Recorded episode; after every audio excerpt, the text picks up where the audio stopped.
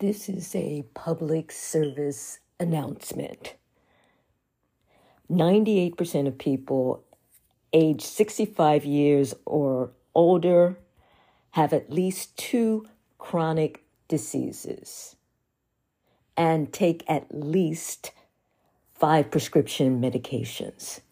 Let me just say that one more time. 98% of the persons who are 65 years or older have at least two chronic diseases, such as high blood pressure or diabetes, and take at least five prescription medications. Is that you? Do you want that to be you?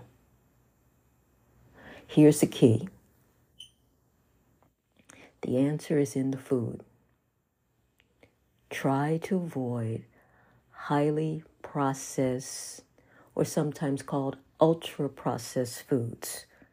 Foods that you don't make in your kitchen, foods that have 10, 7 plus ingredients, the majority of which you cannot pronounce. Food that can last for an indefinite period of times. Food that have chemicals foods that are produced by the food industry.